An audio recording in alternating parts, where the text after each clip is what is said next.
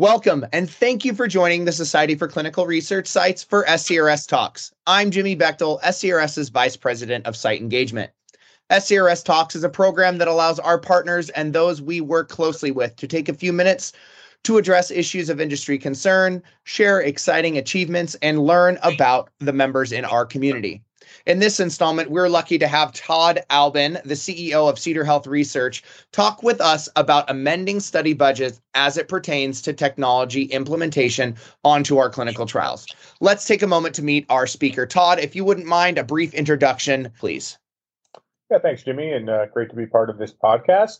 Yeah, I'm Todd Albin, the CEO of Cedar Health Research. Uh, I've been in the clinical research field for about 25 years now. Spent uh, my first 18 years operating uh, clinical trial sites for industry-sponsored studies uh, for uh, basically everything phase one through four outpatient chronic disease for commercial non-academic sites and integrated sites and standalone sites and site networks. Went over to the industry side and worked for uh, PPD, uh, their subsidiary Acurian, supporting global site enrollment and retention optimization for studies uh, that PPD and Acurian supported worldwide, um, and then uh, spent some time as well in the ophthalmology space, helping to build out site networks to support retina diseases, uh, and came over uh, to Dallas to help be part of the launching of Cedar Health Research, a clinical trial site network um, focused on partnering with community physician practices using uh, artificial intelligence, machine learning integration with uh, health uh, medical record systems uh, to expand clinical trial access and power patient recruitment.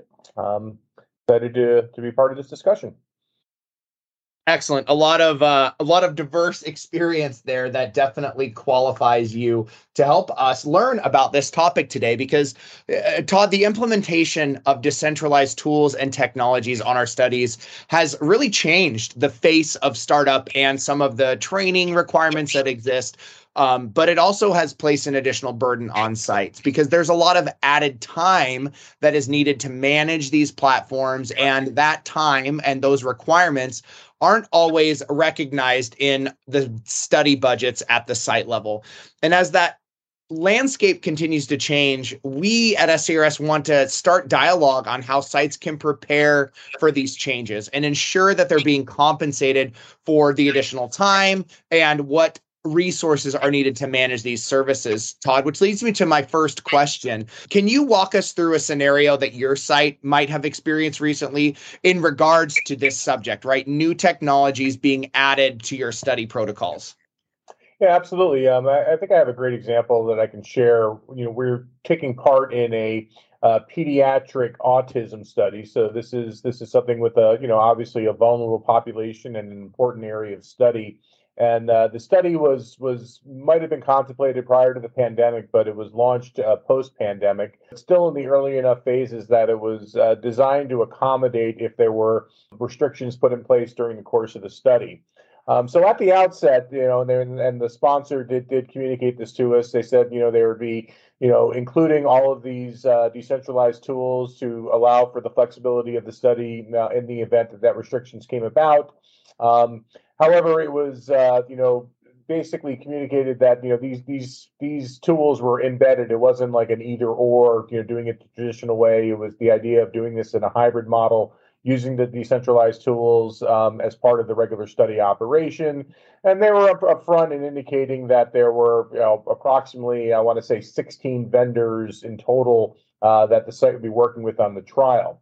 Um, so, you know, right away, you know that certainly you know you know during the study startup raised our red flag in terms of you know making sure we were going to be allocated an appropriate startup funds to cover the costs associated to that. But, but once the study actually got got going we we realized very quickly we underestimated a lot of those things. Um, you know first off uh, just in terms of you know the the trainings and the portals um, there were uh, approximately uh, eight different portals uh, that our study coordinator and team had to be uh, trained to operate on. And then for the investigator side, there were an additional two, so a total of 10 on the investigators. And, and what we found was the training time required per study coordinator on the study was about 12 hours and per investigator was about 14 hours. So initially there we had significantly underestimated the amount of time and the cost associated with that training um, once all of those those portals uh, were assigned. So, you know, kind of an immediate early lesson learned was to really,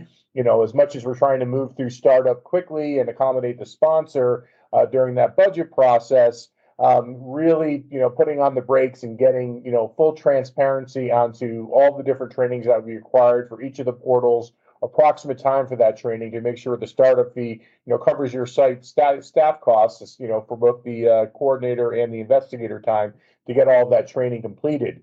Uh, you know, once the study actually got going and we started screening patients, um, uh, we ran into a lot of challenges with with uh, a handful of the vendors they were using. Um, you know, they were using uh, remote IP delivery service, and uh, this this required that the you know because this was IP being shipped, uh, that the you know parent of the uh, of the study participant be home at the time of the delivery. Um, oftentimes, uh, we found that the delivery window was missed. Uh, these parents were taking time off work to be home to be there for the delivery, and they weren't able to receive the delivery. Um, it had to be rescheduled, or they'd have to come back home. Um, you know, creating just a, a lot of uh, you know aggravation and challenges for the parents between them and their work, and they're also parents trying to manage the care of a, of a special needs child at the same time. So um, you know that that caused a lot a lot of pain. Um, and of course, all of the support and time on our side to troubleshoot it with that it, with that service provider um, again was was something that was uh, you know a hidden cost for all, uh, for us in terms of lots of time of our study coordinator team, um, you know, being on the phone with the vendor trying to sort out the, the shipping problems. Uh, the other uh, key uh, problematic piece of it is it allowed it, it basically was structured to have a, a centralized um, assessment evaluator for the study for the uh, for the autistic conditions of the subject. Um, in this particular case, you know, we would have to arrange scheduling between the the, the you know the caregiver, the, the, the participant, and and the service providing these evaluations. And um, you know, number one, getting them scheduled in the first place was pretty challenging. But but following that, uh, what we found was that these these appointments would get canceled, but there wouldn't be a notification, or they would just reschedule them autonomously without informing us or the parent. Uh, the parent would you know designate time to be available with their child for these evaluations, and no one would show up. Um, at the times when it was scheduled, um, we would have tremendous trouble um, getting everyone logged into the system um, and then having to go through the support to solve the login problems. We often found that, you know, spending a lot of time on hold. Um, something that was supposed to take, um, you know, total time estimate of two hours was taking about six hours to complete for when these things actually did take place. So um, this was uh, an unmet uh, cost on the site side and also um, it was a um, it was definitely something that was a great inconvenience and well beyond the stipend that was provided for the parent caregiver uh, for the time they were taking off their work uh, to be available for these interviews. And and then also the the symptom tracker um, had similar problems. This is again one of these uh, eCOA platforms that we you know we thought were, were pretty well developed. Again had a lot of technical glitches and just found that the service provider for this um, you know was never available when our when our staff would call um, so again, a lot of troubleshooting, a lot of tech time, and, and, overall, what we found was was that the you know for the conduct of a single visit, it was it was taking about three to four times the amount of time we projected on a budget. Um, so we actually reached the point of having to uh, um, once once this this first patient you know concluded, we agreed that we weren't going to screen any additional patients um, until we were able to renegotiate the budget uh, to deal with these costs. And then we also requested a, a, protocol amendment so that, you know, if these decentralized tools weren't necessary, that we could conduct the visits in the traditional on-site fashion uh, whenever appropriate, basically going with the, with the preference of, of the patient and the caregiver. Um, and, and that was, you know, obviously going to take a lot longer there. Um, so, so we, you know, we went into a, a renegotiation uh, with the sponsor, and, and they were they were pretty amenable to the process. Um, you know, I think we we got close to what we wanted, not enough to really make us satisfied, and more importantly, they weren't able to go back and re, you know help us recoup the sunk time as well. Um, so it was um, a, a, real lesson learned in terms of uh, really understanding ahead of time, getting full transparency of the tools that were going to be used, how they were going to be supported, the real time it was going to take, and to make sure that that was factored into the budget, also factored into the recruitment plan, understanding that you know some of the parents you know would be would be less interested in participating, knowing um, how inconvenient these tools would make it for them. Something that was designed to make it more convenient for them and there's a lot to unpack there, right, Todd? I mean, a lot of a lot of information, a lot of lessons learned, a lot of solutions, and we'll get into some of those solutions here in, in just a few minutes. But uh, I think some of the key messaging there, right, is the detrimental effect that this had on the patients and the parents who are already a vulnerable population right? And so that's that's the challenge that this downstream ends up having. And the site that i think we need to maintain um, uh, the, the, the vision that we need to maintain into this trial is how it ultimately affects them when a good site like yours is unable to do what they need to do or they have all these roadblocks that get in the way unanticipated time and resources that are needed which is really what we're here to talk about. So thank you for sharing that story. Um, it's an excellent example of when this uh, what we're here to talk about today really does break down. Um, and, Todd, you talked about, you know, the uh, uh, some of the time, right? The uh, the unanticipated time that was required for you on that study, which is one part of it, right? But how much additional time do you estimate is needed on a typical study just to learn and manage, uh, for example, one new platform or one new tool, let alone eight to ten platforms or tools? Yeah, and, and I think you know for me this was you know a lot of these technologies you know came into place you know the you know for my eight, first 18 years you know on the site side and then spending six years uh, on the CRO side and coming back to the site that was a real eye opener for me um, to, to, to understand um, the technology components of these portals uh, and how much more challenging it made the startup, how much more challenging it made to add new investigators and to add new stu- to study coordinators along the way. And I, and I have to say, it, it at least doubles um, the, the the startup costs on the site side for for training time. And, and I would say then on and on the study operation side, um, I would say it at least increases, um, you know, the technical support factor. The fact that a lot of these technologies um, are riddled with bugs and and don't really have that you know that help desk support that can get to you while the patient's in front of you. Um, the impact that has on, on, the length of study visits and, and dropouts in the studies. Uh, it's difficult to measure, but it, but it, but in a lot of cases, it at least doubles the length of those visits um, and definitely facilitates more patients dropping out. Um, so so those are you know all things you ha- you really have to factor in um, when you're when you're getting on board and, and, when these technologies are being adopted, especially where they're you know if the site hasn't had experience with the vendor or the platform in the past. Just uh, and really not knowing exactly what you're getting into um, can make it very challenging to prepare for it and budget for it.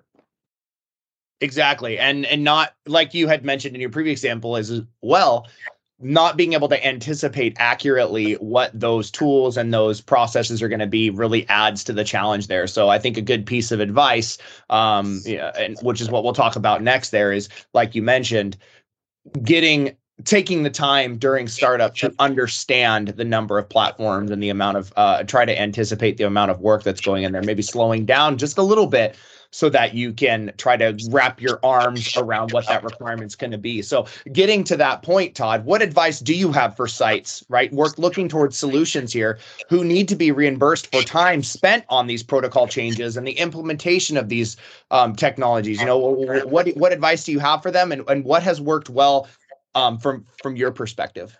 Yeah, I, I think you know the, the problem that exists, you know, this really has to be addressed in the startup and in, in, the budget negotiation process. The problem is that while there's been great advancements in the technology and this technology is being applied into the studies, there's been very little advancement in the way that the sponsors and CROs handle their budget uh, negotiations and their their budget assumptions on the front end. So they they still very much provide an offered startup fee of a of a lump sum payment of between usually between three and five thousand dollars and that's usually meant to cover the typical study startup requirements of you know you know attending an initiation visit reviewing the slides on a protocol maybe doing some EDC training. Um, but it does not at all contemplate um, all of the additional portals and technology pieces that are now part of, of a, a study in the year 2022 um, so, you know, the approach that we've had that has been successful, you know, they, you know, the, the sponsors always want to see justification, and, and we really try to uh, really hammer that back to them with details. So, uh, on one side of it, you know, we we have our, our clinical operations team working with their their their CRA to glean as much as possible about each portal that that's going to be required in the study and getting all of that up front.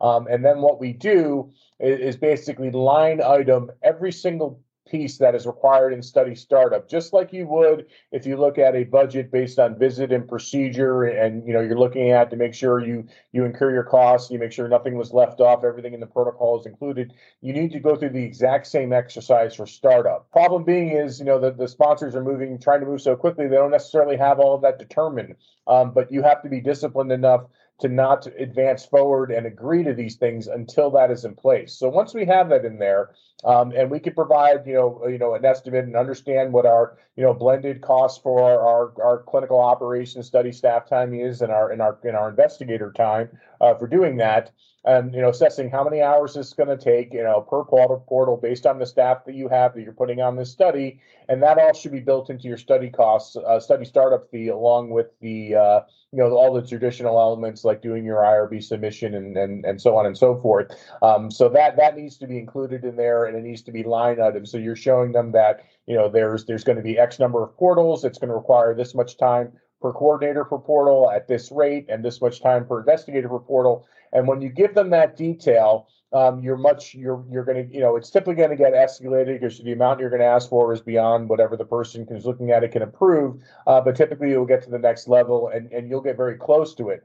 Um, the other piece um, that you have to negotiate in there is to have a statement indicating that if if there are you know changes to the original plan, additional technologies are added. If there you know if if it turns out that the average time to complete these things exceeds what what we were told would be the average time by the study team, then you have to have a caveat in there that these amounts can be renegotiated. That one is a little bit harder to get in there, um, but but you know typically you know the the power the sites have once the study is started is um, you can certainly you know slow down on on recruiting and doing other things if you're finding that the uh, you know your, your economics aren't being met because of the added burden that these things are taking. So um, again, you know, providing as much detail and justification, line iting them, and and really gleaning out of that study team at the beginning everything that's going to be required to be able to be initiated on that study is crucial. Excellent, Todd. And I, I won't summarize that because you did a great job right at the end there, uh, talking about some, uh, you know, the practical big takeaways from that portion of there. And I hope our site listeners can uh, pause, hit rewind, and re-listen to that again because there was a lot of really great information in there on making sure that you're covering your bases when it comes to these modern ways that we're engaging in our clinical trials. But what about the other side of the relationship, Todd? What can sponsors and CROs do to help sites with this issue? What changes um, are, need to be made from the top down, really, uh, again, at that sponsor and CRO level? Yeah, I, I think the biggest issue that we have um, in the day-to-day operation of it. So, so number one, I think you know in the startup and budget negotiation process, transparency um, in, in, what's going to be required for the study startup, so so that we have a fair picture and we can accurately negotiate our startup fee at the beginning. But when the study is actually operating, you know the the biggest pain point we have is that when these glitches happen, they tend to happen when you have the patient in front of you or the patient on the phone trying to do something from home and the only point of contact that the site has is typically their CRA. And as we know as well, the CRAs are incredibly busy. They're they're traveling, they're on planes, they're they're at sites. You know, they, they're they're often unreachable when you need to get them. And the the support lines for a lot of these vendors either they don't exist and we're told to go through the CRAs, or you know you you leave a message you send an email and they follow up you know a day later when the patient's gone the visit's now out of window or the patient's just withdrawn from the study um, so i think the most important thing that sponsors and CROs can do is provide real time qualified support for these platforms that are available on the business hours that sites are typically open, regardless of what time zone they're operating in. Um, that would actually be that's it's patient centric, it's site centric, it, it's better for the data, it's better for everyone involved. Um, of course, there's a there's a cost involved there, but it, it makes the application of these tools, especially the ones that are not that have the higher bug rate, you know, that just really needs to be there. I think the sponsors, the CROs, need to demand that of their vendors. You know, that there is this real time customer support for when the patients are there. That that alone would would limit the the time and and the huge amount of frustration that it that it causes to both the participants and the study staff uh, when these problems come up and they come up often. A real viable solution i think they're taught. And like you said there is uh, with anything any change or any new solution there is cost involved. But as you mentioned that cost up front far outweighs um, the i guess underweighs the benefit that the sites and more importantly the patients can gain from making some of these changes um, at the at the site level. And and like you said being transparent off the bat is so important with um with with our sites and advancing the work that we're doing on these trials so that the sites can get what they need and they can do what they need to do. And that is treat the patients effectively, efficiently, and cause as little stress on everyone as possible. So, um, thank you, Todd. Todd, I want to say thank you uh, as well for your participation today and for you being here talking about this very modern um, and important issue, and also more importantly, sharing some practical solutions with our community on both sides of the community as to what can be done to move the needle here a little bit and, and ease the burden that is placed on sites and in in turn then on patients as your example so eloquently um, personified. So again, thank you for being here with us today. Absolutely, my pleasure. I'm, I'm happy to help try to contribute to solving these problems. I'd rather not complain about them. I'd rather work solutions to them. Absolutely. Thank you. Thank you, Todd. For all our listeners on the line, make sure that you register for upcoming summits like our Australia New Zealand Summit being held July 12th and 13th in Melbourne, Australia by visiting our summit website. While you're on our website, make sure to also check out our other SCRS publications for our community in the publications section of myscrs.org. I appreciate everyone's participation in today's program and look forward to having you join us for more great content and SCRS talks in the future. Thank you for listening listening.